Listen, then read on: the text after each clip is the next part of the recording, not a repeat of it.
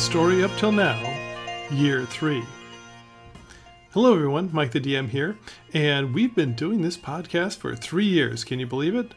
And while this is one long continuous story, and we always recommend that you start at episode one and work your way through every episode to get all the nuances and all the events and every last joke and funny event, we do realize that that's a lot of material and that might be just a little bit daunting. So once a year, we get together and put together one of these story up until now podcasts. So sit back and you can get caught up in a short couple of hours and be ready to dive right into the action going forward. Our story opens with the party members dispersed to many locales in the south of Faroe. Noan finds himself at odds with his master and is sent on walkabout to find himself. At the same time, in a different part of the monastery, Adri finds herself cornered by a mysterious elf that intones that he knows the secret that she carries and will, will reveal it if she too doesn't leave the monastery to try to find whatever magical force is ruining the land and sowing the seeds of chaos. The pair leave and wander down the mountain to Lowford. Nearby, two other members of the party are finding that their fortunes are taking a turn for the worse. Arlen is told by his father that with the fogs coming out of the mountains and their family farm is suffering, he should leave and go to Lowford to find work. Meanwhile, Gurnval is being laid off of his job as a caravan guard, as commerce has fallen and the caravan is being eliminated. The caravan master recommends the nearby town of Lowford, as he has heard there are jobs there. On the other extreme, Alistair is riding high as he is graduating after years of training as a paladin in the Order of Dianact and being sent to Lowford to help the friar there with his ministry. The group eventually finds itself in the town hall, each answering the notice asking for new members of the militia. At the hiring hall, they find that they are the last to be paired up, and so the party is formed. A motley crew of a dragonborn fighter, a half elf paladin, and another who is a farmer with sorcerer's powers and a tiefling and a half elf monk. Their first patrol is almost their last, as they encounter first a giant spider and then a pack of ravenous wolves. The party is victorious, but barely, and several members are almost killed. As they bandage their wounds, the party notices that all of the animals they encountered look to be starving. Limping back into town, they're hailed as heroes for eliminating the wolves that had been preying on the local flocks. Now firm in the town's confidence, the city council asks the party to carry the embassy to the Baron in Civitas Cataracta, asking for help. As they watch the party disappear down the road, the town is overrun by the walking dead. Things don't go much better for the party, though, as the, they are set upon by giant frogs and lizards that they determine are also starving. Things are not well in the wild. The party does eventually arrive at Civitas Cataracta and are witness to two events one exhilarating, being overflown by a giant airship, and the other disturbing, being offered the drug Torque by a shady character working the entrance line at the gate.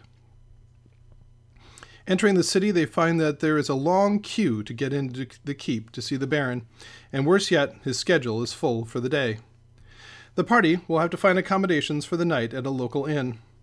There, the party finds over dinner that they have never truly become acquainted after being thrown together. It is clear that there is much in everyone's past that they don't wish to discuss, but Gurnval breaks the awkward silence, and the group opens up to one another, uh, to a degree. Further discussion is cut short as a little girl comes screaming from the cellars, pursued by what appear to be zombies. And to make matters worse, the fighters' armor and weapons are in their room. The remaining three try to hold off the attackers while the fighters recover their gear and spirit the child to safety. The fighting men return, but not until things are going very poorly for the rest. They do end up triumphing over several waves of attackers, but as the fight progresses, they realize that these are living beings, if mindless, and not undead, and some are covered in fungal growths. As the dust settles, the city guard rushes in and accuses the party of murder but the small girl validates their alibi that they were attacked, and the guards notice that the attackers show signs of being torque addicts. It is at that point a scream is heard from the street outside. The party and the guards rush out to find it filled with more of these torque zombies, with even more pouring out of the cellars to attack. A huge fight ensues that the party and the guards narrowly win, with the guards too injured to do more than secure the street, and the guard captain orders the party to investigate the cellars. They find the inn cellar and sub cellar to be full of mindless brutes that they have to fight through, and at the bottom, a den of iniquity filled with bodies encrusted in fungal growths. They also find evidence that the torque is being smuggled in from the neighboring barony of Excalbarium Colis. That evening, Gurnval comes to Alistair to ask him about his divine healing powers. He takes a dragonborn to the cathedral, where he discovers his connection to Dianect and is multiclassed into cleric. The next morning, the party does have their audience, but with a Baroness, as the couple was overwhelmed with the requests for assistance and were splitting up the workload. She thanked them for their aid in the fights at the inn and the streets and promised to send help to Lowford right away. She then asks if the party couldn't aid the barony by being ambassadors and bringing a petition to Excalbarium Colis to stop the torque trade, as they had confirmed that is where the root was coming from. The party agreed, and on the morrow was outfitted with horses and sent on their way. There were adventures to be had before they got there, though.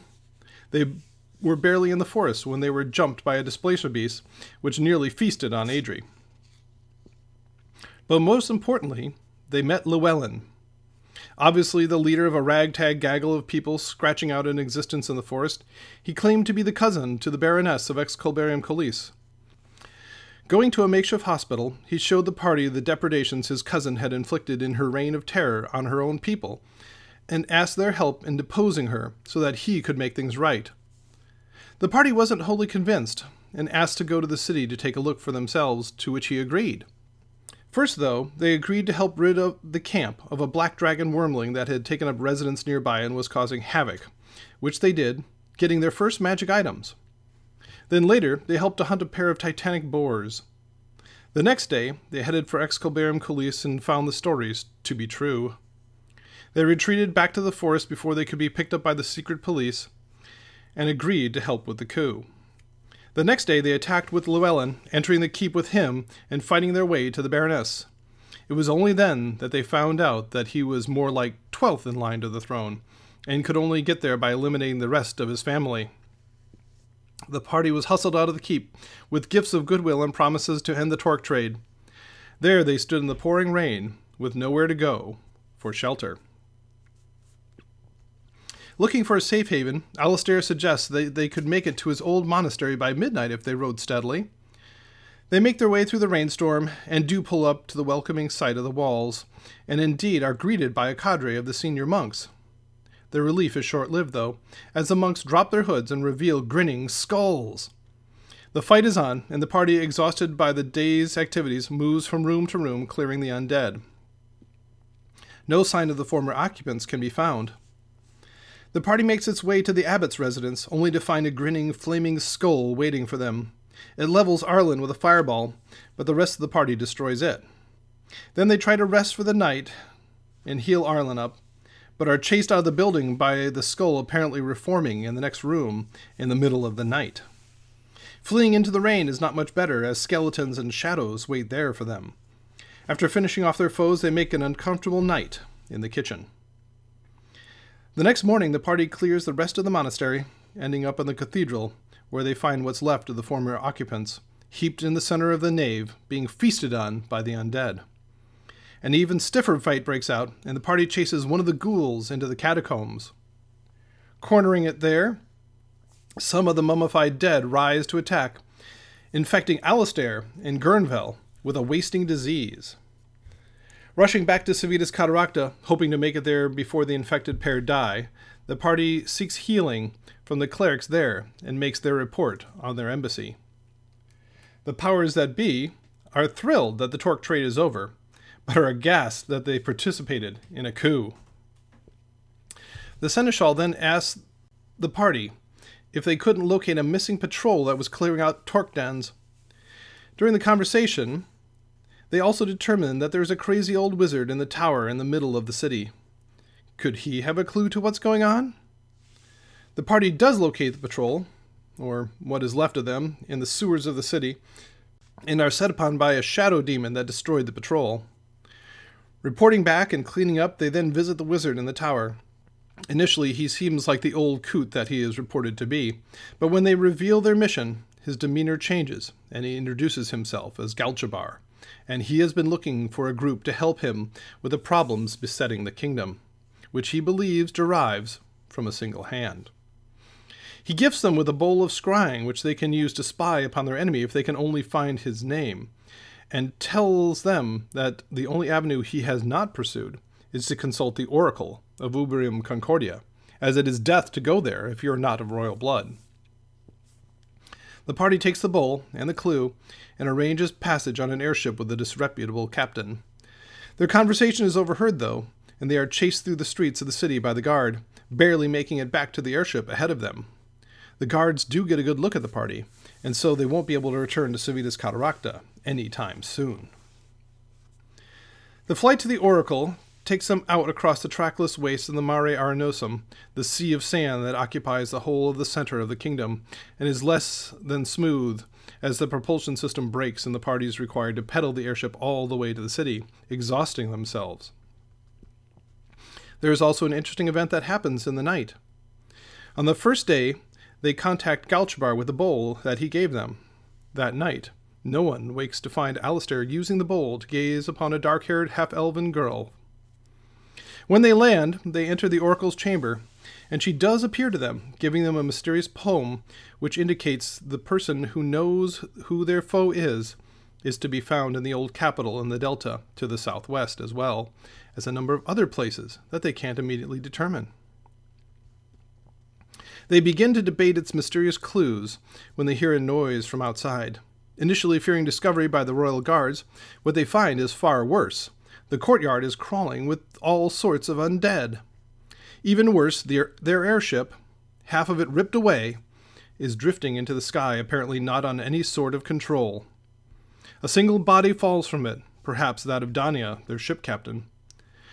They have more pressing matters as the undead charge, and they have a huge fight to clear them out. Triumphing, they take stock of their situation.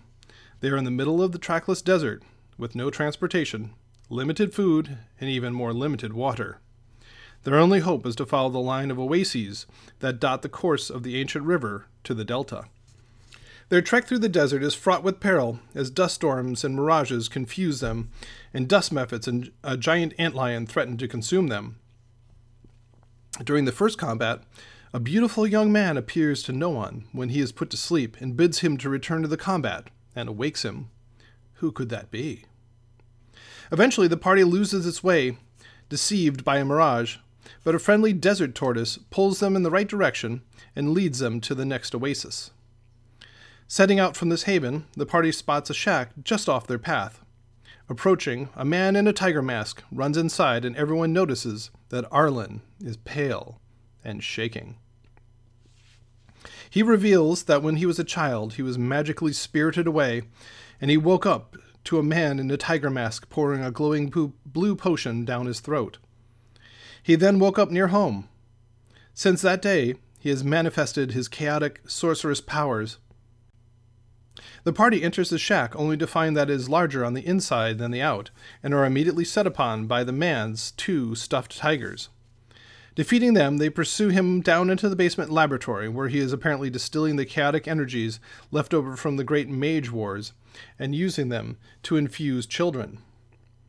They confront him, and an errant lightning bolt releases the chaos into the room. With that, the fight becomes bizarre, with chaotic events happening at every turn. Eventually, Arlen fells the mage with magic missiles, avenging him to some degree. As the dust settles, the party frees a young girl, apparently another one of the experiments, and trudges across the Mare to return her to his, her family near Dryadium Silvarum. Now, most of the way to the old capital, they continue down the remains of the old low road, but an old friend drops in for a visit. A young black dragon appears, apparently the one they defeated as a wyrmling, and he aims to get revenge on Adri for felling him. He nearly kills several of the party members before he is chased off, licking his wounds. I wonder if we'll see him again. Hmm. After making repairs, They make the outskirts of the old capital only to find themselves in a graveyard of the unquiet dead. They are set upon by skeletal knights while bony arms reach out of the ground to hold them in place. Winning through that fight, they finally make it to Caelum Sedes, and what a sight it is. Ruins extend for miles in every direction, and three great U shaped canals circle around the city and connect it to the sea. And at the sea, stone quays that could have docked a hundred ships. In the middle, still visible, are the remains of the old palace. Approaching, the group skirts around a lair of lizard men they encounter, hoping to leave them for another time, but come to a halt when they find the last remaining bridge over the first canal is guarded by a village of what appear to be humans. Drawing the guards into a trap, they quickly find that, that they are Yuan-ti as they spit poison into their faces. Following the first fight, they move further into the village, where the snake headed humans appear, and they learn the wisdom of not splitting the party. Dispatching that group, the party flees across the bridge as some mysterious ceremony begins to take place, and they make their way to the palace itself. Standing at the gates of the palace, the party finds some logs put in place in replacement of the old drawbridge, and footprints indicating that they aren't the only ones interested in the ancient ruin. Deciding to send Adrian first in full stealth mode to scout, quickly turns into a disaster as one of the logs rolls, plunging her into the canal below, and a giant crocodile tries to make a meal out of her. The rest of the party leaps into action and over the side, raining blows into the reptile until it succumbs and they can pull Adri from its maw. It is then that something happens that almost splits the party apart. Getting everyone into dry land, they behold Adri, and it is as if her skin is peeling off, leaving black skin behind. It is only now that they realize that Adri isn't what she claims to be. She is not a half elf, but a half drow.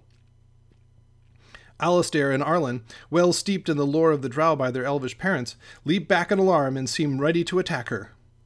Noan and Gurnval leap to her defense.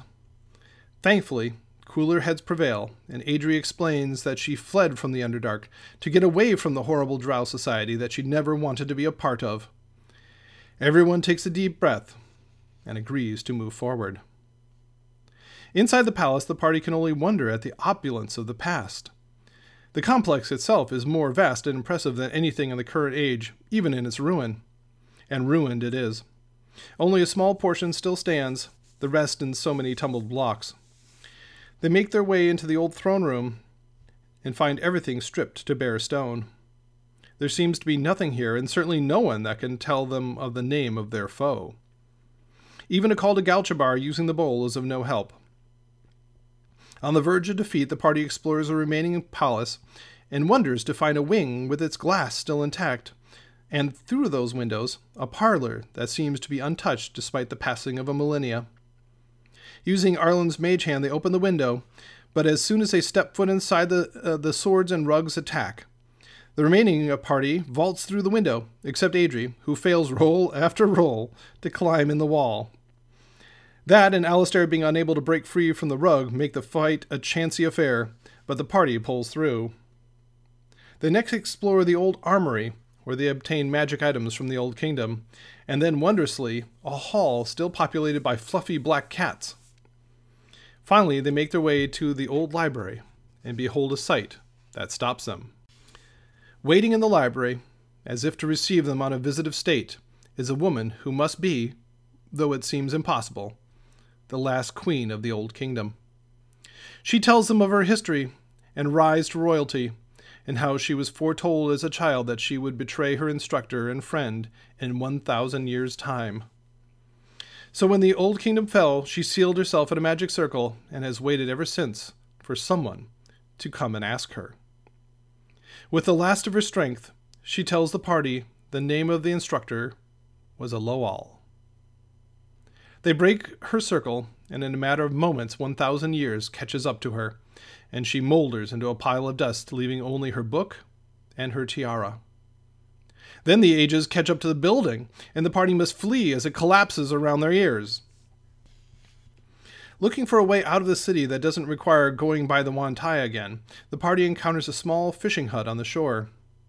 The husband warns the strangers off, The woman of the house, though, makes a silent plea for help to Adri.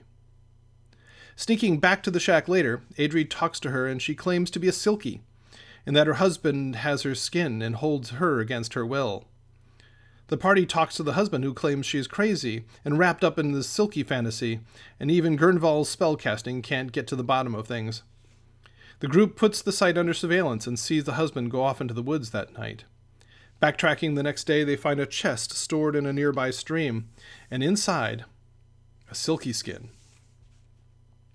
They return to the wife, and she throws it on as she runs to the sea, narrowly missing the husband racing home to stop things. It is only then that they hear the soft noise and see a pair of children in the door to the cabin. Leaving with a bad taste in their mouth, the party heads north towards the Vale of Elves, the next clue on their list. But halfway there, they hear a scream in the woods. Chasing it down, they find a young human woman stuck in the quicksand, menaced by harpies. Beating off the attackers and pulling her free, they find that they have added Orlana to their party. But what is she doing out in the wilderness, on the other side of the mare from her home? The answer comes as she manifests sorceress powers, and they realize that she is yet another victim of the mad mage of the Mare, and determine to send her home somehow. But first, off to the elves. Meanwhile, some curious eyes are watching the party's passing. Feline eyes. The Tabaxi live their secluded existence south of the Vale of Elves, in the library, in the largest tree in the forest and they note the passing of a strange ensemble heading north. But their curiosity is quickly replaced by survival, as their precious library tree is invaded by undead, apparently bent on destroying the library and all of its irreplaceable information. They fend the walking dead off, but realize that out, the outside world is taking note of them. As the Tabaxi fight for their library, the party contacts the elves and finds that their arrival has been heralded by Galchabar, they are given refreshments while they describe their quest to their hosts. The elves offer little concrete advice, though. They know nothing of Aloal, but promise to send word to Fairy as the Court of Seasons is following their work. They can't even offer advice on Aloal's tower, which is noted on the ancient map the party found in the Queen's book. The elves tell them that there is only a druid circle where the tower is indicated. Then Gurnval gets a headache and passes out and when he revived, he attacks a ranger and runs off into the woods. When he is found unconscious, he knows nothing of what he did.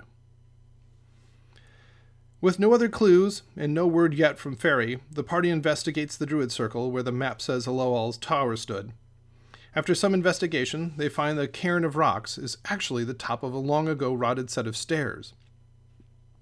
Dropping down inside, they find that they are in a chamber of horrors, set up as a student's dorm in a classroom it is now a tomb. The students' skeletal remains are lashed to the remains of their furniture, apparently all having been killed at once. The party does acquire some magic items from them, though. Descending deeper into the school of hard knocks, the party realizes that this is Aloal's tower, only now sunk into the ground by immense magics. On the next level, they find the instructors' quarters, although they do not seem to have fared any better than the students. Still, they find a journal with some pages still legible. They chronicle Aloal's descent into evil and dabbling with necromancy after being stranded in Far when the gates to Fairy closed. Then they find Aloal's quarters, and the results are disturbing. They find a book about necromancy that makes their skin crawl just to touch it. And they realize that his bedposts are actually polymorphed victims forced to live all eternity as tortured furniture. They put them out of their misery. On the next level, they find a great lab with a pool of blood still liquid after a thousand years, and gargoyles as guardians which attack. Winning that battle, they make it to the ground floor where the guards lived. They seem to have suffered the worst fate of all. The leaders have been killed like the students and the staff, one of which is a revenant and tries to strangle Arlen. But the guards themselves seem to have been herded into a room and killed with a fiery explosion. The party then descends into the basement and finds itself in a room where each corner is a statue of a weeping angel and which has three exits. After two characters enter a corridor, the remainder find that they cannot and have to take the other two corridors. These corridors end in similar rooms, minus the statues, where skeletons erupt from the ground to attack, but not before the players find that the characters have all swapped rooms. This is high anxiety for the lone character in the third room. As the dust settles, some of the party can hear deathly laughter from far away. This happens three times, with the laughter becoming more and more apparent.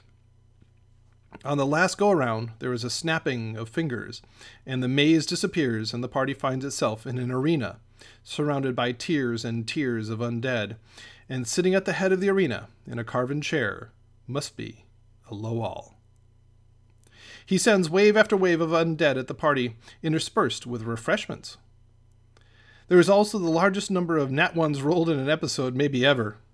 Somehow the party survives and advances on Aloal to at least go out fighting. Aloal tells them that he will see them in hell first, and snaps his fingers and shatters reality.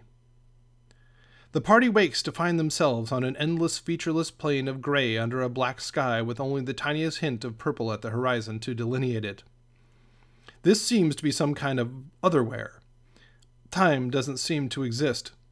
No matter how far the party walks or runs, the view is the same. Finally, in desperation, one of them kills himself, and his form just melts into the sand. Adri then sets about killing everyone else, and Alistair strikes her down, and then finally, alone, by himself, walking forever, takes his own life. The party is awakened by the Elven Ranger Darrow guy. A search party was dispatched after the party didn't return for three days. The elves found them in an underground cavern below the buried tower with no evidence of a maze, arena, or an extra dimensional plane. They hurry the party back to the elvish settlement, as the Court of Seasons is due to arrive the next day. It is also fortuitous that the Moon Festival is happening that very night. Everyone cleans up, but Arlen is summoned to Orlana's room.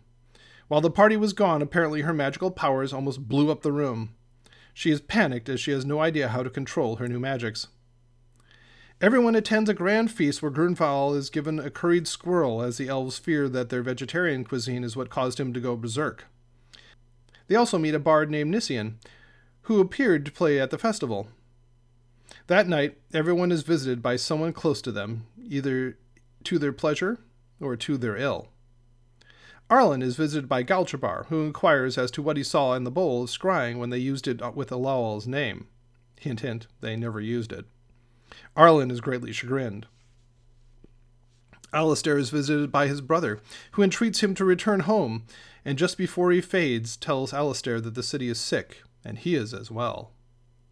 Adri is visited by her sister, who describes all the vile things going on in the Underdark and how she pities her for missing all the torturous fun. Noan is visited by his mother, and she reveals to him that she knew his father was something evil, but slept with him for money since she was starving. When the resulting child was born devilish, she ran away from what she had done. Finally, Gurnval is visited by the human who found him left for dead and nursed him back to health.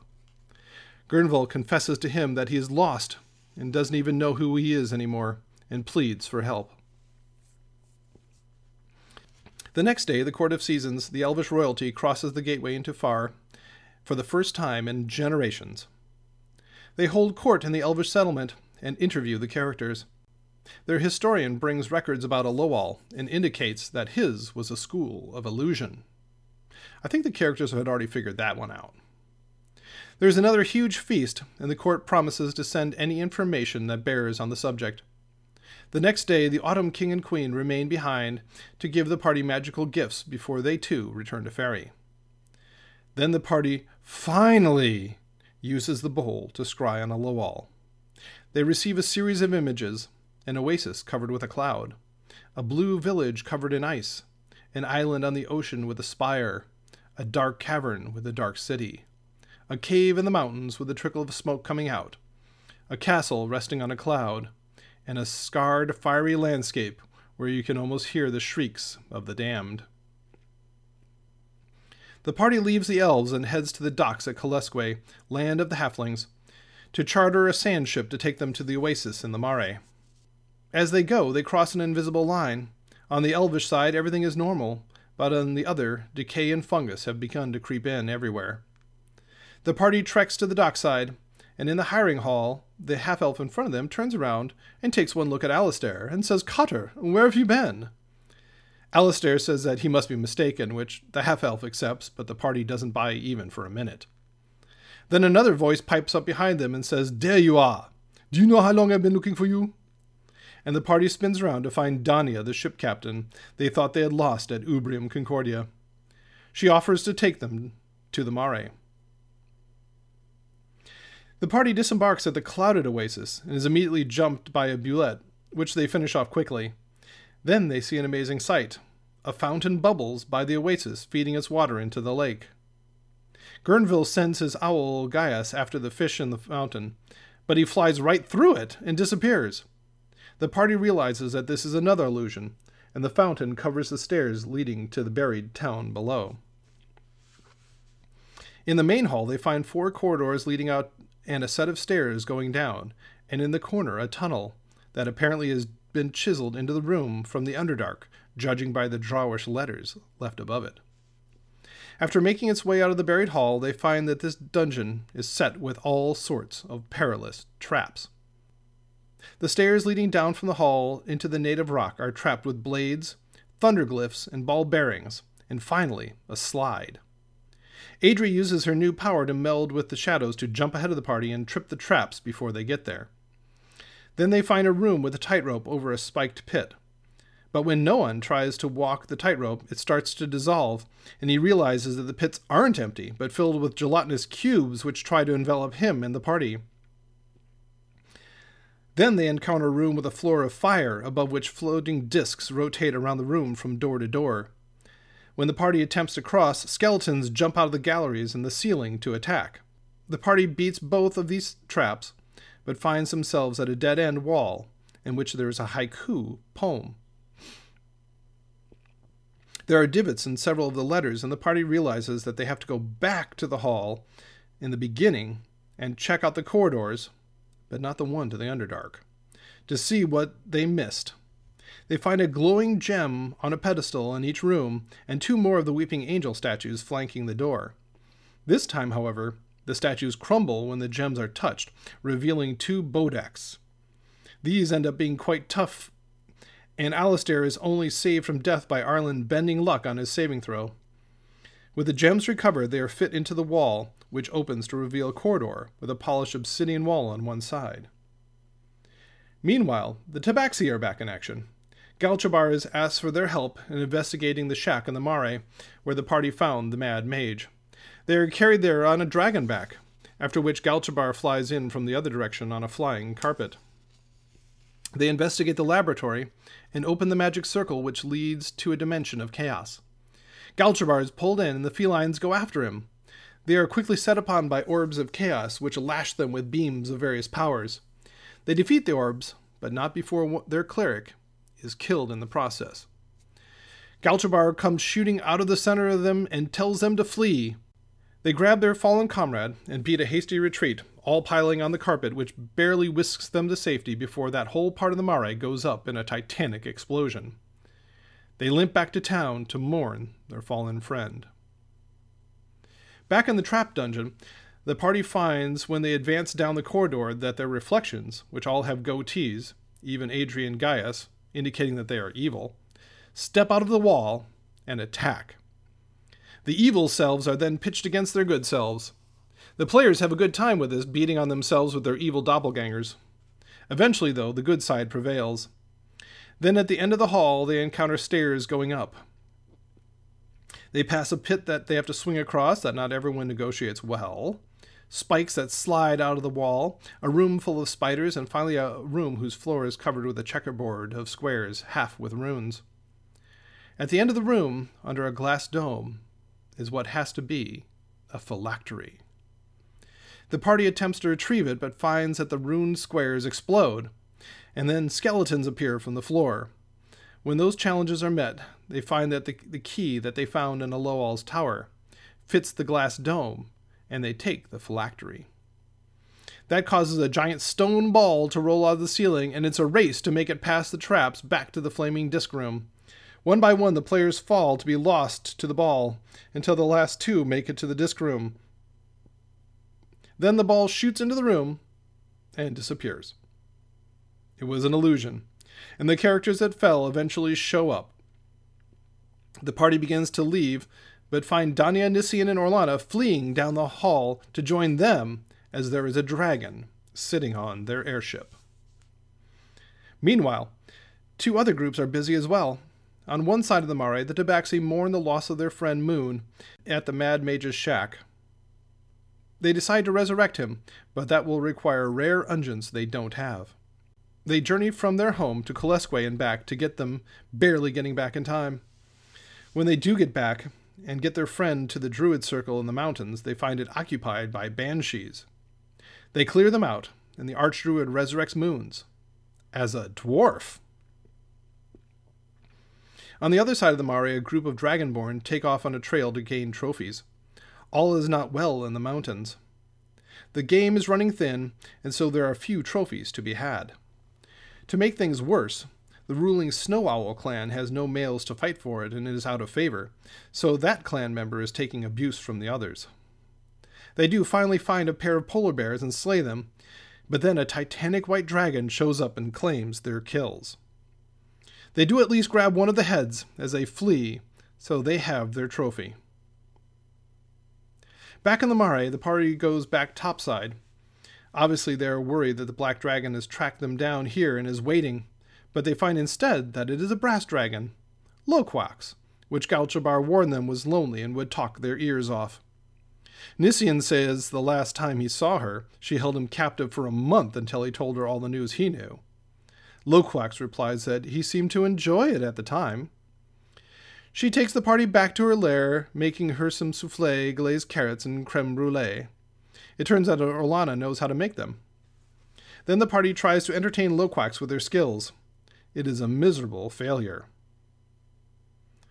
In the late night, Gurnval is secretly visited by Loquax and Arlen sees her leaving his room in the gray of dawn. The next day, they try to convince Loquax to release them, and is as rousing a success as last night was a failure. She sends them on their way. The party returns to the airship and ponders what to do next. They have the Lich's phylactery, but how to destroy it? This kicks off six weeks of episodes without a single fight. Only skills challenges and role play. The party does a skills check to see what solution comes to them, and they remember the salmon of knowledge. This mythical fish, if caught, provides insight when eaten. Danya shuttles them down to the delta to try the first salmon run of the year, and they succeed. During dinner, Alistair remembers that there is a dagger in the tombs of the Cathedral of Dianect that is supposed to be able to pierce even the hardest armor. They make a try at getting that. They board the Mille Any Aquila and head off to Porta Magnum, where Alistair has hinted he comes from. On the way, they see a number of disturbing sights abandoned rotting farms and pastures, and an army marching out of Farum Mons, the dwarves' barony, headed towards Porta Magnum. Then Porta Magnum itself seems to be in trouble with a tent city outside its gates and small smoky fires burning all over the streets. The party ties up in Porta Magnum, and Danya announces that she will try to get a new client that isn't so likely to get her killed, like someone transporting dangerous beasts or high explosives. And everyone heads into town. They make a beeline for the cathedral and are quickly received by the bishop. A couple of the players do notice a page quietly slipping out of the cathedral. The bishop agrees to retrieve the dagger, but it will take several days to do so respectfully. As the party exits the cathedral, a begowned girl wraps herself around Alistair, shouting, Cutter! She identifies herself as Morna and informs everyone that Alistair is really Cotter, son of House Fraser. She takes them back to the family compound, and what a residence it is. It turns out that Cotter's family is fabulously wealthy. The manor house has several wings and many stories and has numerous outbuildings. The family immediately calls for a dress ball to celebrate Cotter's return. When Cotter has an audience with his mother and sisters, he finds his father and brother have perished while he was away, making him head of the house. His sister beseeches him to stay, as the ladies were trained to be ladies of society and not businessmen, and the family finances have been floundering. At the ball, the party is introduced to Cinia, Cotter's girlfriend, who has refused all suitors despite Cotter being gone for years. The two tarry behind after all the guests go to bed and steal off to the office to go over the family books, as Cinia has revealed to Cotter that she has been running her family business in her brother's name for years since her father died. She pores over them, and sometime in the wee hours of the night has to agree with his sisters.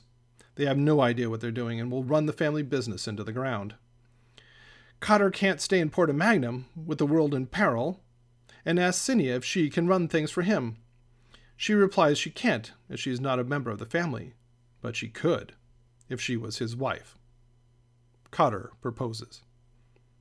The next day, with time to kill until the dagger is exhumed, the party heads down into the plague tents to see if they can help. Conditions are horrific. There are just lines and lines of beds filled with patients. Some moan in agony, some flail at unseen attackers, and some rave like lunatics. The worst affected just lie there and their limbs have blackened and shriveled. One patient falls out of his bed, his blackened arms just snap off. The overworked staff does what it can, but all the clerical monasteries were raided, and clerics are in short supply. Cotter and Gurnval heal as many as they can, but more pour into the tents to take their place. Worse yet, no one knows what's causing it. The food has been tested, the water has been tested, precautions have been made against vermin. Nothing seems to work. Gurnval is convinced that some person is doing this. So they repair to a dive bar in the lowest circle of the town and try to buy information. But that leads them nowhere. The only clue they suss out is that it seems to be affecting the poor more than the rich, and the poor have a diet mostly of the cheaper rye cereal. Over dinner, when they quiz Cotter's family as to the habits of his deceased brother, his mother replies that he did have a taste for rye bread. With this valuable theory, the party goes to a granary, and after some searching, they find small fungal bodies amongst the rye grains that must be causing the plague. They gather some clerics and paladins and purify the grain and set up to do the same for each of the warehouses, mills, and bakeries. But when they find that the grain fields are infected, they realize they need far more help.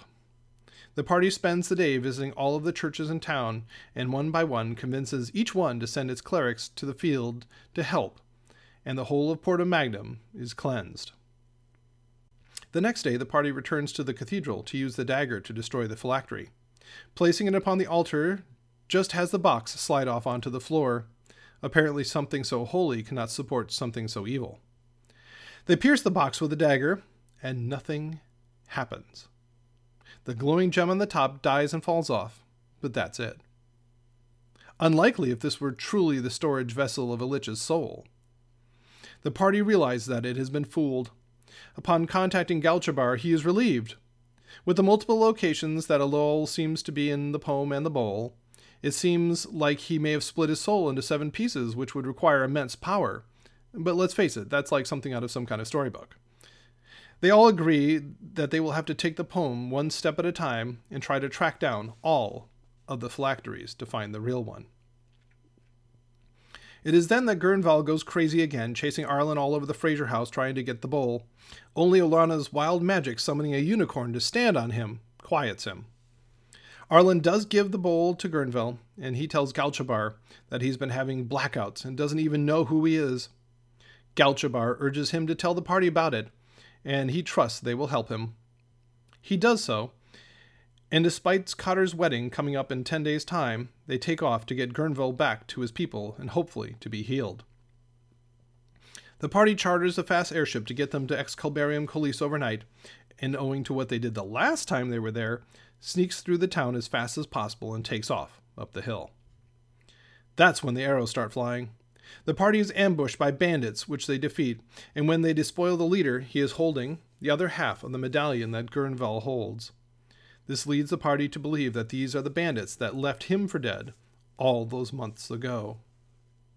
The next day, they hike further into the mountains, this time to be ambushed by Dragonborn. This goes completely differently. The Dragonborn charge up to Gurnval, and then throw themselves at his feet, asking for him not to kill them and calling him war leader he asks them to take him home. The Dragonborn take the party to a high alpine valley where the tribes make their home in the summer. There he meets the matriarch in charge of the council, and she tells him that she is his sister, and his name is actually Krival, war leader of the Snow Owl clan. The party realizes that the situation is fraught with peril. Supplies are dwindling in the mountains, and the tribes are prepared to raid the valley for food. Only the firm hand of the head matriarch has kept them in check. But the Bear Clan has challenged for the right to lead the council, and with no one to fight for the Snow Owls, they look to take over. Krival steps up, but he has no trophies to show his prowess. The party takes off up the mountain looking for trouble and finds the White Dragon. It proposes to eat a party member, but takes a magic ring instead. They next confront a Yeti and down it after a challenging fight. They have barely rigged it for travel when a frost giant shows up to claim their kill. Clever use of a darkness spell makes him easy picking, and the party takes his head home as a trophy as well. This confirms Krival's right to fight for the right of dominance, and he meets the Bear Clan challenger the next day in ritual combat. They wear only paint, leather kilts, and use clubs lined with obsidian shards as weapons. Initially, the fight goes very poorly for Kriv.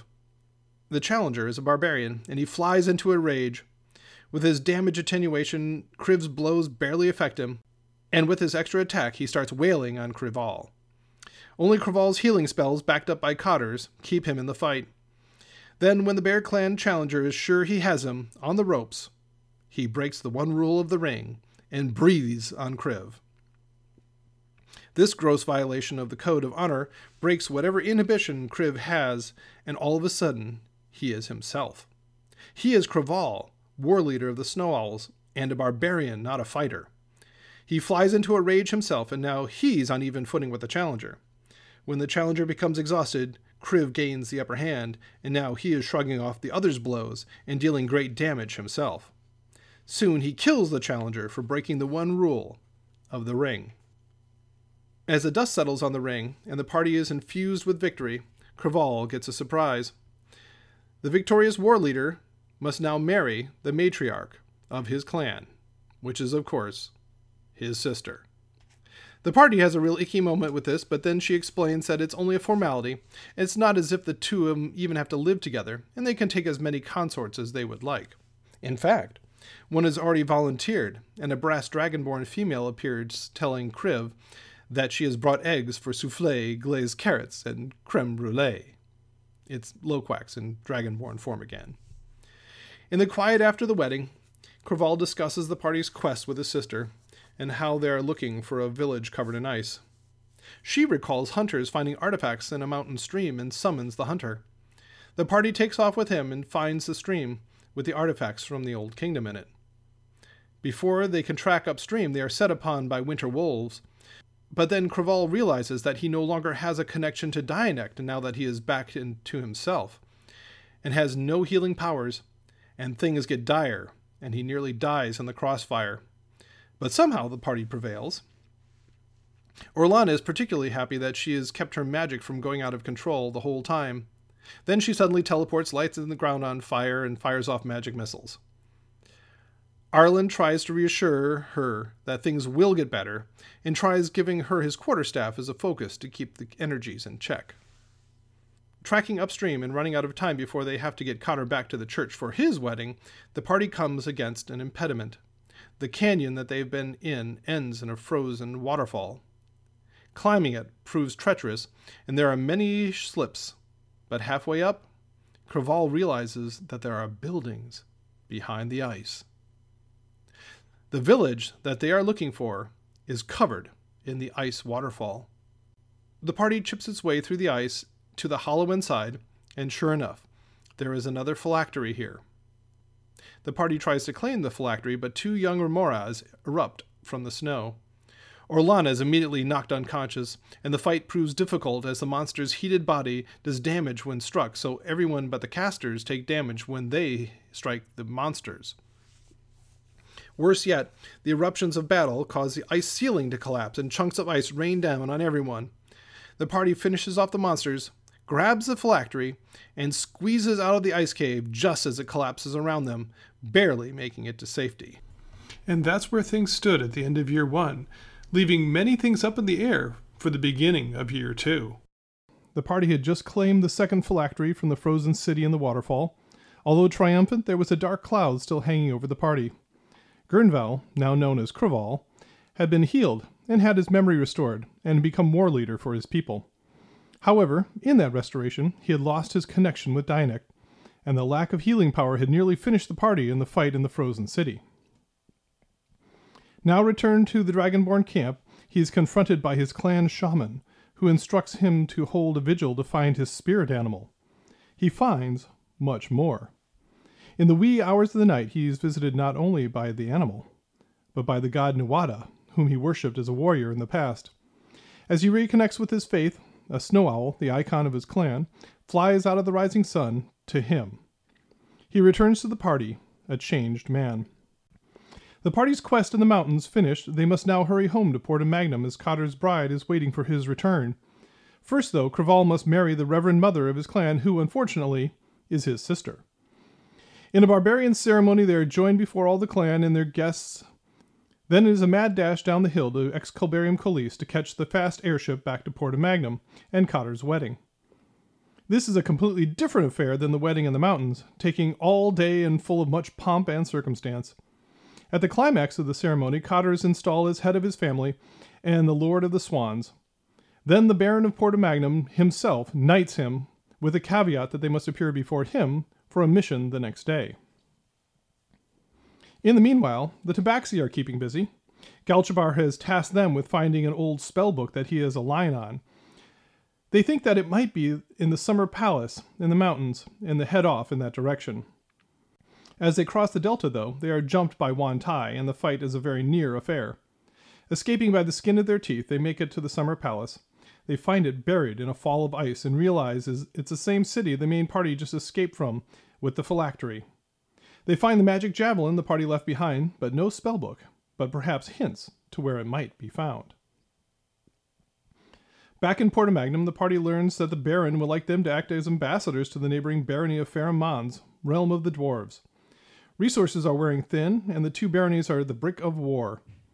Meanwhile, Craval and Cotter work out a deal with Cinia to trade food to the Dragonborn for furs to keep them fed in place in the mountains.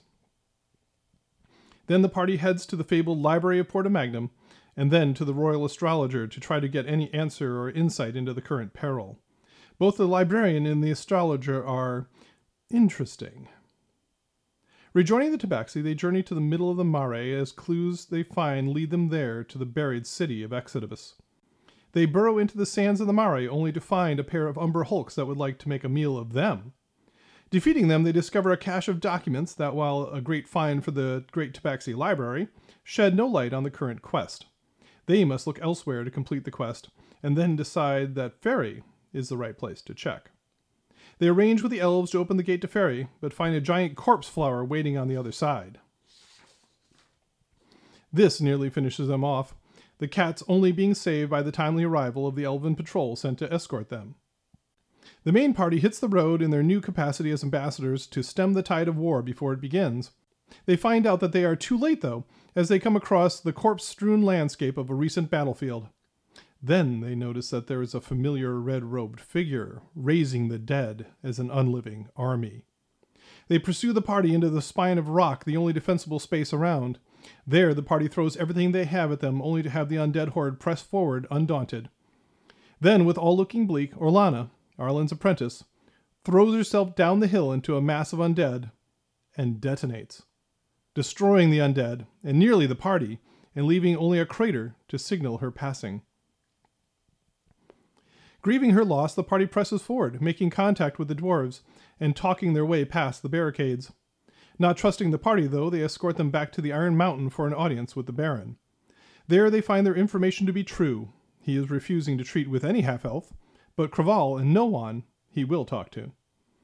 They make little progress in their talks, but the Baron commissions a feast all the same. Dwarven food, though, is fiery, and surviving the food is their first challenge. At the feast, the serving automatons, created by the gnomes, catch the party's attention. The Baron's cousin Nola offers to guide the party on a tour of the gnomish workshops the next day. The first stop is a garage of cars propelled by dire hamsters. They can't help but engage in a game of Mario Kart. They then commission the creation of a battle trainer for Noan, and then end up at the fabled dwarven Pepperfields. It is here that Nola reveals that she offered to act as guide to give the party a request. She wants them to kill her cousin, the Baron. Initially off put by the thought of helping another cousin depose a baron after being duped by Llewellyn at Excalibarium Colis in similar circumstances, the party is slowly brought around by her explanation that the person sitting on the throne is in fact not her cousin. He seems only peripherally aware of things that he should have intimate knowledge, and opponents to his rule have a habit of suddenly switching to his point of view for no apparent reason. They agree to confront him and depose him only if necessary. When they do corner the Baron in his throne room late at night, they find him waiting for the attack. Apparently, they weren't as clever as they thought. The guards rush to attack and the fight is on. It is at this point a strange thing happens. The Baron charms Arlen, and when he approaches, kisses him, turning into a succubus instead. The kiss of death nearly finishes Arlen, who is able to retreat only with the help of the party. The guards cease their fight, and the succubus turns ethereal and escapes laughing through the walls. At this point, we return to the mountains and the Dragonborn. They have set up trap lines to gather the piles of skins they will have to trade for food so as not to starve in the coming winter. Unfortunately, someone, or something, has been destroying their traps. They attempt to track the interloper and finally, after a day of hard work, find a bear stuck in their last trap surrounded by vultures, waiting for it to die. It turns out that it is they who are the ones that are trapped, as animals turn into druids who assault and nearly kill them. They fend off this attack, but are left with the mystery of why the druids would target them. Back in Pharamond, the party has to convince the mob of dwarves that what they did was a good thing, and for them not to tear them limb from limb. Getting a short reprieve, they must discover what happened to the real Baron to assuage the mob. They search the baronial quarters only to find his remains and all the dwarven crown jewels stashed in a bag holding. This throws the dwarves into a state of excited chaos. They select their leaders by a juried crafting competition. And now, all of the great master crafters will go head to head to see who will be the next Baron. Nola enlists the aid of the party to help her, and off they go. The first stop is the depths of the mine, where they will gather the ore they will need for the project she has in mind. Unfortunately, the deepest parts of the mine are the haunts of trolls who would rather see the party becoming lunch. They nearly succeed as they gravely injure several party members before they can be overcome. There is little time to lick their wounds, though, as time is of the essence, and the party struggles to the crafting chamber to assist Nola with her masterpiece. They pump the bellows, grind the stones, hammer and polish the metal, and in the end, she is declared the new Baron on the strength of her masterwork. Things are finally looking up for a change when all the arcane crystals of the dwarves used to power their constructs disappear in one night. They begin the investigation into the disappearance when they find that Nola has gone missing as well. This threatens to throw the whole barony into chaos and undo all the good work the party has done. Frantically trying to tie down all the pieces together, they find that the last person Nola visited was the High Tinker, the head of the gnomes. They investigate his home and find a secret entrance to a lair deep in the earth. This chamber is otherworldly, covered in strange rock shapes, and in the center, the Tinker, surrounded by writhing masses of flesh and mouths, apparently ready to sacrifice Nola in a strange altar. Despite the creatures being more buzzsaw than flesh, they destroy the aberrant creatures and chase the High Tinker off. They must now pursue him to the surface and stop whatever diabolical plan he has. Meanwhile, the Tabaxi have limped into the elven home of Faerie to research their quest. They find to their dismay that the elves have a small library in front of each and every home they inhabit, not one big one like the Tabaxi. They will have to split up and research them all, and they spend the entire day led by elven children visiting every promising library looking for leads. This leads them to the fabled city of Ubrum Concordia. What will they find there? Back in Pharamond, the party reaches the surface only to find the true power of the High Tinker. He has abandoned technology for the power of the old gods and rides on a house sized mass of writhing flesh and teeth. The party valiantly attempts to damage the beast, but it's too great. It destroys whole guard formations and sends them reeling in confusion. It is at this point that Oscar reappears with his battle wagons. The party jumps in and attacks with them, but the punny weapons he has equipped these experimental units with are hardly better than what the party could do themselves. Oscar commands the party to hit the red buttons that they had previously been forbidden to touch, and the wagons join together to form a great battle robot with a light sword. Unfortunately, the party finds that they somehow have put exactly the wrong personnel in each vehicle. It lurches awkwardly about the field, hardly damaging the Tinker's aberration, while all the time taking damage from it. Finally, they get the hang of it and turn the tide, and then Arlen leans out of his unit and sends a final fireball into the High Tinker's command compartment, destroying him and the beast. Then it was time for some R&R the next day. Not only was it time for Nola to be crowned Baron, but also it turned out to be the Lunasa festival, and the party decided to join in the festivities. They competed in various contests of skill and athletics and took home many medals. With the warm glow of success filling them, they took their leave of their new Baron and began the journey home. This trip would not be without its own encounter, though. Very near the blasted clearing that marked the end of Orlana, the party camped and was visited in the night. First Noan, then Adri, was visited by none other than Aloal himself.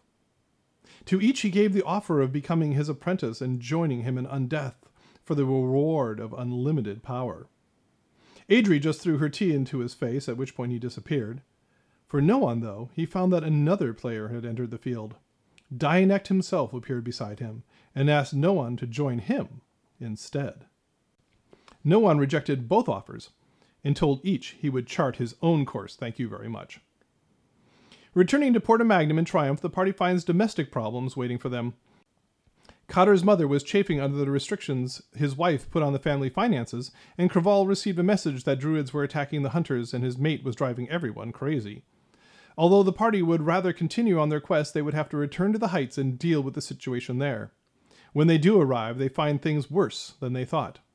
The Dragonborn aren't taking to the lowlanders' grain and their missionaries, or the attacking druids. Craval must use all of his authority to keep the situation in check. Meanwhile, Noan finds that he is the Dragonling's favorite storyteller, and Arlen teaches the Dragonborn to make tortillas. On the morrow, the party takes the druid captured in the initial raid, and she leads him into the mountains to negotiate with the druids there. She escapes, but is to arrange a parley with her order. The party sits down and begins negotiations with the druids, who are alarmed that the Dragonborn are taking so much game and so many furs and are pushing the ecosystem out of whack. They cannot be convinced otherwise. The party keeps the negotiations going, though, and they finally come to an agreement where the druids will oversee the hunt to make sure it doesn't hurt the balance of nature. Just when it seems that they have triumphed, the head of the Spore Druids states that they can't agree, since Aloal wouldn't like it. It is then that they realize that the Spore Druids have been compromised. A fight breaks out, and the party has to defeat this new menace. The remaining Druids of the other circles are devastated that someone of their own would turn against them, but they honor the new agreement with the Dragonborn and pledge to spread the word of warning. It also confirms to the party that the fogs coming out of the mountains are in fact Aloal's work, and that he is behind all of the troubles besetting the land. One other thing of note happens as the party as they descend to the Dragonborn camp. Everyone notices Cotter glancing about as they go, and he tells everyone he saw some glittery rocks on the way up. They join the search and find them and realize that it is a vein of gold showing at the surface. They contact Cinia to send word to Nola, as for sure the dwarves will want to know about this. Then it is time to return to the quest. The party heads down the hill and catches the next airship to Civitas Cataracta. They know that Porta Magnum ambassador has cleared their names, but they enter in disguise anyways. And as they are not arrested the next day, they assume he was successful in his embassy. Then it is off down to Lowford, where the whole adventure began. They are shocked to see that half of the town has been burned down. The townspeople tell them a horde of zombies overran the village just after they left those months ago. The help they secured from the barony has blunted the damage, and they thank the party for their help there. Then it is time for the party to leave, and since they are very near Arlen's family farm, they stop in for the afternoon. If you thought Arlen was cute and homey, you have seen nothing yet. His family is as wholesome and welcoming as you could hope for, and even his favorite cow is thriving. The only dark spot is that his older sister fell ill to something in the fogs and perished not too long ago. The party visits her grave on the way out of town and on the way back to the sea to find passage to the island in Turris, where they believe the next phylactery is. But their passage won't be that easy. As they enter the more tropical regions, near where they encountered the black dragon last time, they encounter him again. This time he is a full adult, which makes no sense, as that should take hundreds of years of growth. But nonetheless, that is what they are up against. To make matters worse, it seems singularly out for revenge against Adri, who broke its nose and nearly killed it when it was a wyrmling. It chases her across the battlefield, damaging everyone and everything in its way, leveling Cotter and nearly Noan in the process. It finally corners Adri in one terrible moment, lands on her with all its might, killing her. Then something amazing happens. Everything freezes, and Cotter finds himself facing Dianect. He gives Cotter a choice. He can exchange himself for Adri, as Dianect needs him as a general in his army. Cotter is torn, as he has vowed to sacrifice himself to help others, but at the same time has promised his new bride to return to her and the family. In the end, his vows to his order bind him, and he agrees. Then Dianect disappears. Adri is fully healed, and they hear Dianect's voice saying, You've chosen well, General. The test was just to see if he was willing to fulfill his vows. Adri springs up and buries an arrow between the dragon's eyes, killing it. Taking trophies from the dragon, the party bypasses the old capital and returns to the fishing shack of the boatsman, whose selkie wife they freed months ago. In disguise, they ask for passage to the island across the sea. He replies that the only thing they could trade for that would be to get his wife back.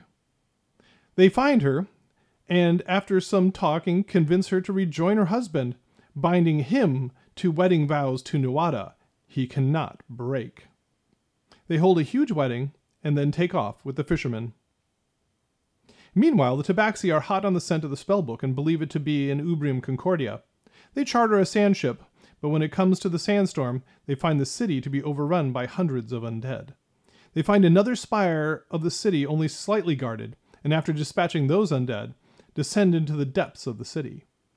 After squeezing their way down into the ruined depths, they find what they are looking for, but it is guarded by the Watcher, a being of undeath whose sole purpose is to guard the book. With the ability to instantly kill anyone, the cats are at a stalemate. They do get him to agree to make a copy of the book, and he gives them a list of rare ingredients to gather. It seems their quest continues. Back in the Great Sea, the party is halfway to the island when they are attacked by a party of Sahuagin. Despite being dumped in the water and with a well timed fireball from the sorcerer, they vanquish their foes and the giant shark they have as a companion. They limp over to the island and find, to their surprise, someone has beat them there. Neil, the greatest hunter ever, just ask him, has built a palisade of logs to protect his landing from the island's reptilian residents. He fills their ears with tales of creatures big as houses that roam the island, a true prize for a hunter such as himself. He invites a party to join him in the hunt for these great, great beasts, the greatest of which he calls the king. And that's where year two ended and year three picked up. Despite their dislike for Neil and his fascination with hunting, the party teams up with him to strike inland towards the great monolith of rock in the center, as he seems to be the only competent guide to be found. Shortly, they find themselves between an angry Triceratops mother and her young. The party tries peaceably to extricate themselves, but Neil sees only another trophy to collect. A lot of exasperation ensues, but everyone makes it out without too many injuries. Striking inland, the party encounters more of the island's inhabitants. They are jumped by velociraptors, have to dodge Diplodocus and duck-billed dinosaurs, and finally they encounter the king himself, the T-Rex. The king of dinosaurs, however, proves no match for the party, and they kill it without too many injuries. Neil is thrilled and takes the head as a trophy. He returns to the shore while the party, almost at the monolith, soldiers on.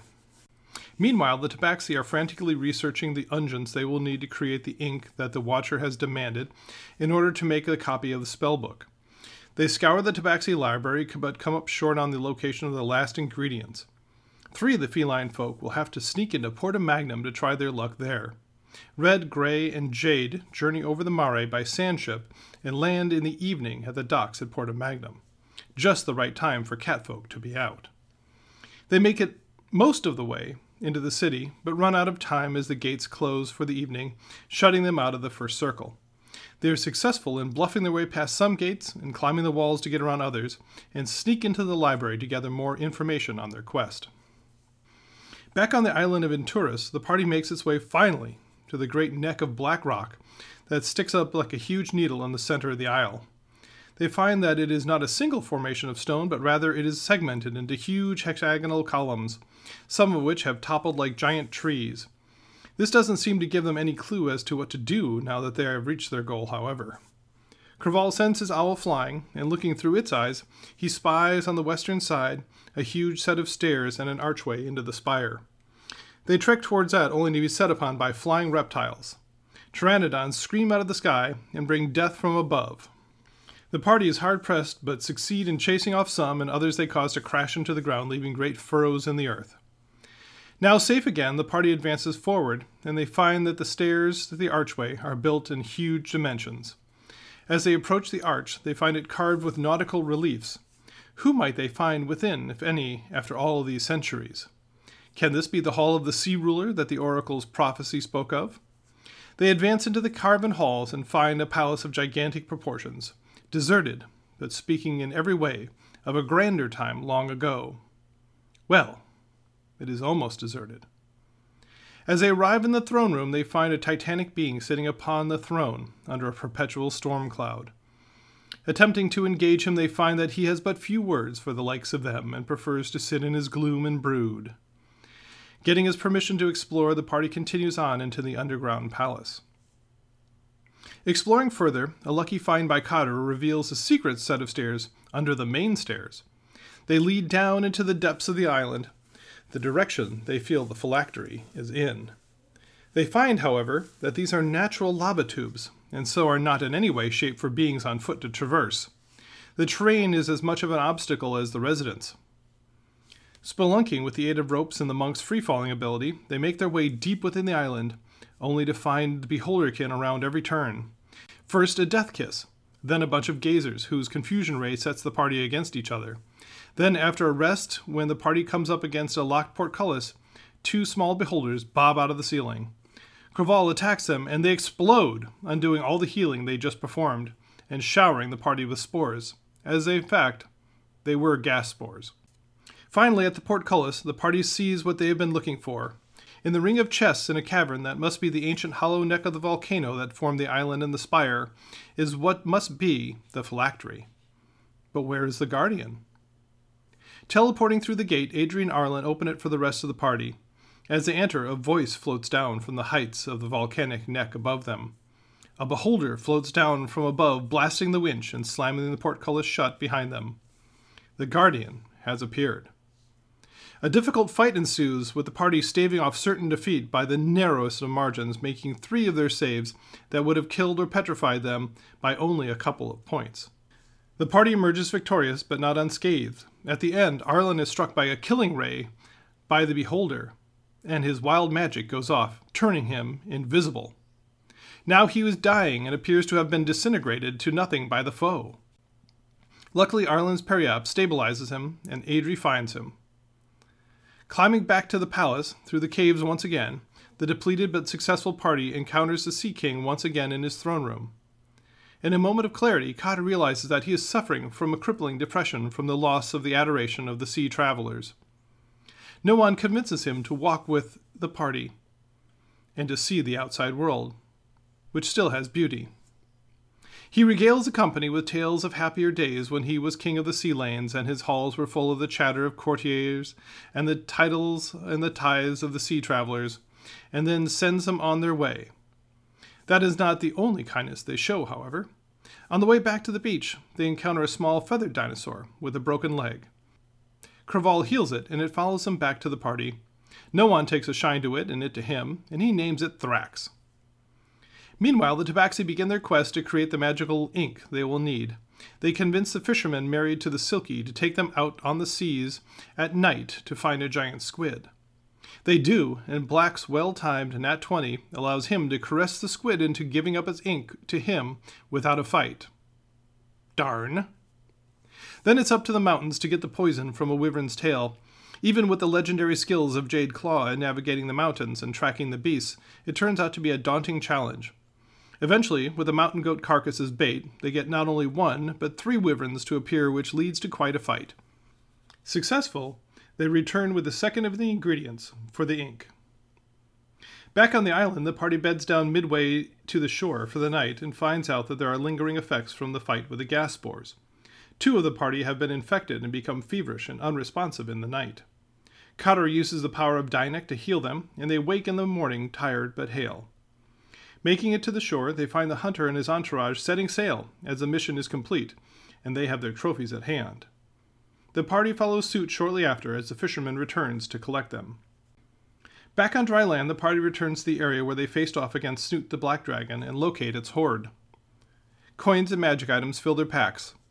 Then it's off to Kalesque to find out why Cotter's family wine shipments are at a standstill. Halfway there, they run into an impediment. The elves of Valles Calii won't let them pass through their fair lands, carrying the phylactery. They are forced into a costly detour, and when they make it to the halfling lands, they are shocked to find the state that they are in. Fungus had run rampant on the crops. No wonder the wine has stopped flowing. Cotter is able to negotiate a release of half of his wine from the winemaker, who had been holding it back against the threat of this year's crops failing. The party, however, will have to secure sulfur from the dwarves to hopefully cure the remaining crops on their way back to Porta Magnum to destroy the phylactery. Finally, Craval tries to commission the creation of some magic items and finds out that it is quite a bit more complicated than he thought. Feeling the flush of success, the party exit Kalesque to take the flight back to Porta Magnum. Halfway to the docks, however, they run into an old friend. Aloal appears, casts a spell, and once again the party wakes up on the endless plain. This time it's different, as someone is striding across the plain and is surprised that they can see him. The stranger, a Githyanki, identifies himself as the mind traveler. Yes, that's a Falconer reference. And deduces that they can only see him as they are in an altered state of awareness due to being trapped in an illusion. Although his first inclination is to kill the lot of them, he agrees to help, after a fashion. He manages to free the party from Aloal's illusion with the aid of much flogging.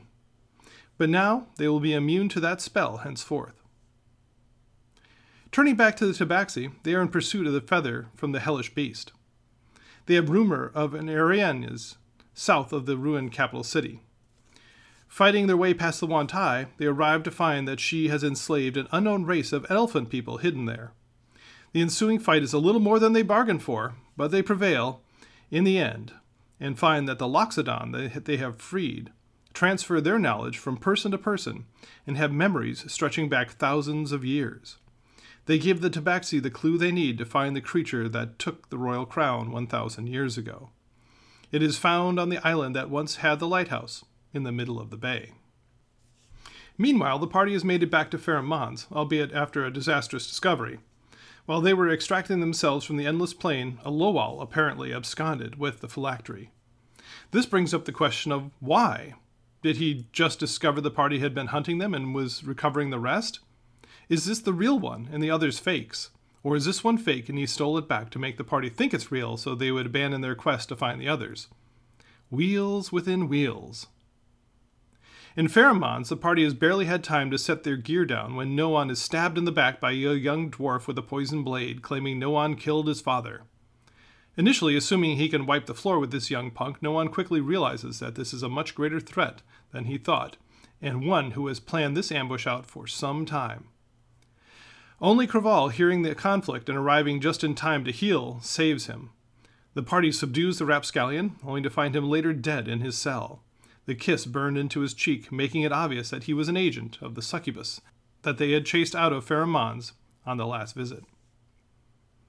The rest of the visit goes well as they're able to negotiate for the release of the sulfur to aid Kalesque and head back to Porta Magnum and the safety of the Fraser household. There they receive gifts as the Fraser house has had its fortunes turn around with the discovery of gold in the mountains.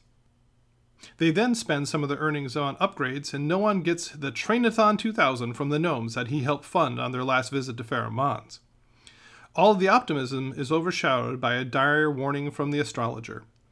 The stars say that whatever is happening to the kingdom will come to a climax in the next several months.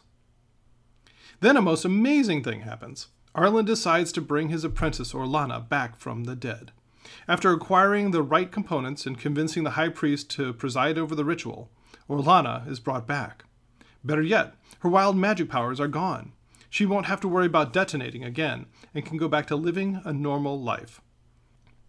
On this happy note, the party leaves to find the next phylactery, but rumors come out of the Dragonborn camp about trouble. And trouble there is. The mine has brought a new prosperity to the Dragonborn, allowing them to purchase food that they could not raise, so they will not starve in the upcoming winter. But these changes, abandoning their reclusion in the mountains, no longer living off the land, and now having lowlanders in their midst, have pushed the more conservative tribes too far, too fast. The hot headed ones attack the mine and to drive the invaders away. Only a brave band of dragonborn hunters can hold the attack off and save the day, but clearly, Craval will have more to deal with to keep the peace on his return. That return will have to be in the future, as the next phylactery is the last one whose location they have any clue about. It's apparently located in the great drow city of Karst, the home of Adri that she escaped from years ago, and the last place that she would ever want to go to. But go they must. Recalling that there was a way forced to the surface by the drow in the sunken city under the clouded oasis, they head that way. Overflying the mare, they observe Ubrim Concordia, home of the oracle, crawling with undead, and then almost miss the clouded oasis, as it's not clouded. Landing, they confirm that it's the correct oasis, but the persistent clouds that have always sheltered it are gone. Descending now into the depths of the earth, yes, that's a reference to the AD&D Drow modules, and not knowing where they are going, they begin to encounter the occupants of the Underdark. They are set upon by Xorn, looking to eat their precious metals and gems, but defeat them. Then they encounter a giant fungal forest and meet the myconids living there. Making peace with them, they learn that the myconids have collapsed the tunnel leading directly to Karst in order to stop the Drow raids upon their people. There is a way through the crazy little people town, though, another passage that they can take, and they head that way. In the ruined city of the Derro, though, all they find is an ambush. Perhaps assuming the party is in league with the Drow, they attack. The party finishes them off painfully easily with the help of a unicorn summoned accidentally by Arlen, and a lot of glitter is thrown around. Now, wandering completely lost and bereft of direction, the party stops at an underground stream for the night, whatever night is in this perpetual gloom. They fish for dinner amongst the blind cavefish of the stream and eat well. In the night, though, they spot, and are spotted by, a legendary drow ranger and his panther companion. Deciding, as they may have been spotted, to take the stream and not the cave to move down deeper into the depths, they navigate its slippery and frigid waters. In the process, Arlen gets his weekly bath. This leads them on the shores of an underground lake. Not wanting to stay by a source of water that can attract things that may want to eat them, they take the first fisher they can and end up in the cavern of two dire trolls. Despite pulling out all the tricks they can, the dire trolls manage to make the party fear their whirlwind of claws attack. Then they discuss the possibility of eating the troll flesh, which, trust me, is not a good idea. Journeying on, the party finally finds evidence that they may be approaching Drow territory, as they stumble into the lair of three Driders. The webbing slows down the party's attack, but with Arlen dropping fireballs and the monks dancing along the webs unhindered, they prevail. Moving forward more cautiously, the party uses seeming to disguise themselves as drow, and they try to talk their way through a drow taxation point. Unfortunately, the spiders that they have seen along the way have been spies for Lolth, and she has warned the guards about the approaching surface dwellers. The party has to fight their way through, and the drow magic user escapes, presumably to raise the alarm. Now, almost completely depleted, they have a tough choice. Do they go forward and hope to find a place to hide, or retreat to do the same? They decide to go forward. It is a mistake, as they find themselves trapped on a swinging bridge by a force of drow headed by Adri's betrothed. Meanwhile, back on the surface, the Tabaxi have contracted with the fishermen to take them to the isle that has held the old lighthouse. The Selkies tell them that it's haunted, and they get a terrible feeling when they approach and won't set foot there. But go they must. Halfway there, a ship rears up out of the dark, a ship with rent sails and a skeleton crew, literally. They have to fight the ghost ship to make it to the isle. Once there, they enter the remains of the lighthouse and find a cavern beneath the island occupied by the Morkoth. They defeat the creature and find the treasure hoard from the Old Kingdom including the crown that they have been looking for. Now they have all of the needed ingredients. Back in the Underdark, the party are now prisoners of the Drow. Adri and the party are taken back to her family compound in the city of Kaharst. Along the way, Cotter is struck by the parallels in their lives. Portum Magnum has 13 families in the first circle that control everything. Kaharst has 13 hills that are the home of the 13 priestesses that control everything. His family is well to do trading family, as hers is too. He left his family because of the way they treated their underlings. Adri, well, we shall see all too soon. In the family compound, the party is split. Adri is locked in her old room, although it has been stripped of any evidence she ever lived there. The men, however, are locked in the slave quarters below. At least they are treated civilly, at least for now, as Adri's betrothed Varus wants to curry her favor for the deal he has in mind. He wants her to marry him so he has access to her family and their trading rights, and to provide him with an heir. In exchange, he will let them all go free. Or so he says. You can never be too sure with the drow. Also, he has another mission for them. A magic box has come into the possession of the drow, and whoever has it rules Kaharst. He would like the party to steal it so he can sell it to the highest bidder and secure his fortune. The party realizes that this box is the next phylactery and can't believe their luck. Adri tries to outscheme the drow and agrees to all of this, hoping to find a way to spirit themselves and the phylactery away and foil Varys's evil plans. The way comes in a visit from Adri's younger sister. She slips into Adri's room to produce a holy symbol of Sylvanas. She confesses Adri's flight from Kaharst made her look at her people in a whole new light and question everything about her culture. She then made contact with a group that was an underground resistance to Lolth's evil rule over her people, and dedicated to reuniting the elven branches. She did bring bad news as well, though. Their older brother was just sent on a raid against the Mind Flayers, and that raid never returned. She can help Adri escape, but begs her to track down their brother.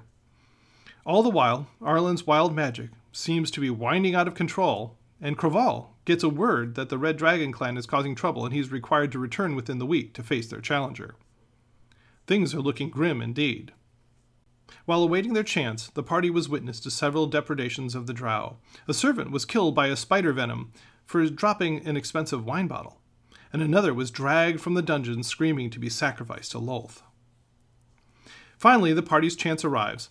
There was to be a dress ball, another similarity to Porta Magnum, at the house of the thirteenth priestess, the current holder of the phylactery.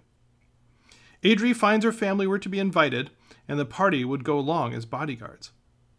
At the proper time, they would be able to slip away and infiltrate the building looking for the phylactery. All went well until the party did their skills challenge to sneak to the phylactery, which they failed miserably.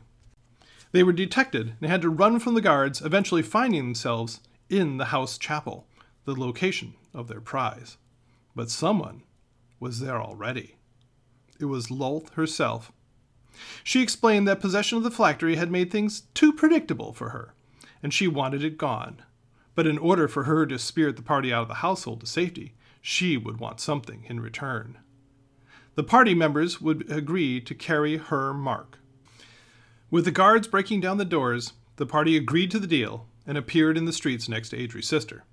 She led them away at top speed and down an alley to a safe room of the Resistance.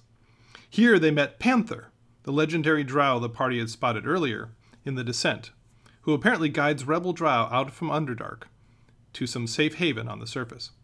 The seeming safety of the location was breached almost right away as the Queen's guards stormed the safe house, undoubtedly tipped off by Lolth, who had awareness of the people carrying her marks.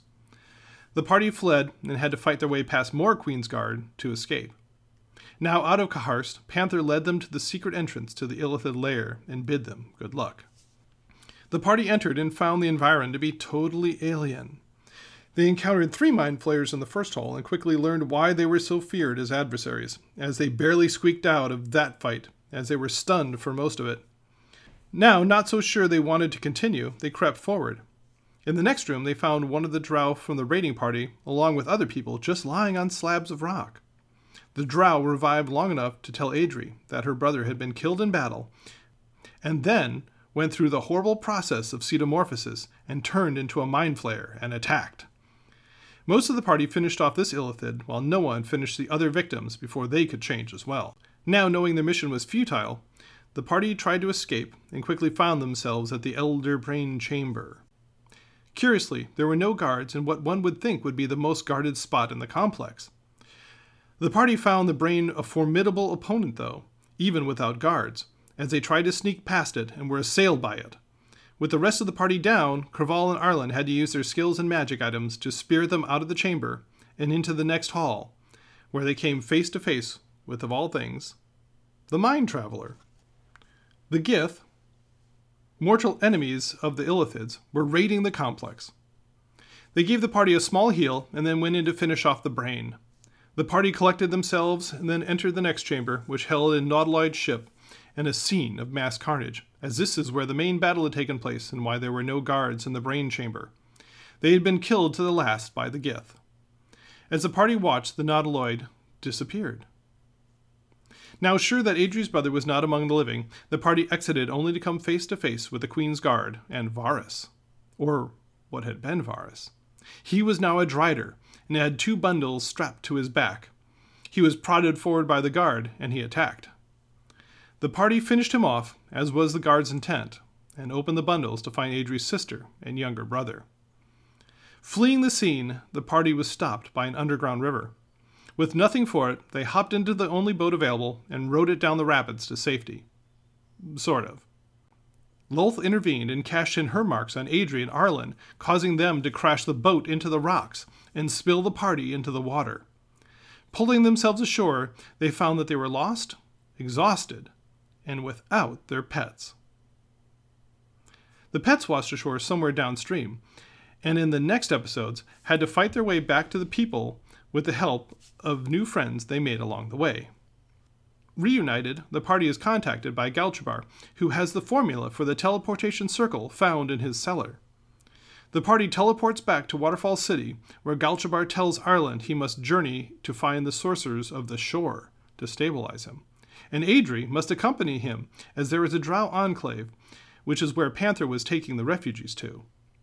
The others, he admonishes, cannot go, as they still carry the mark of Lolth and must head up into the mountains to deal with the Dragonborn problems.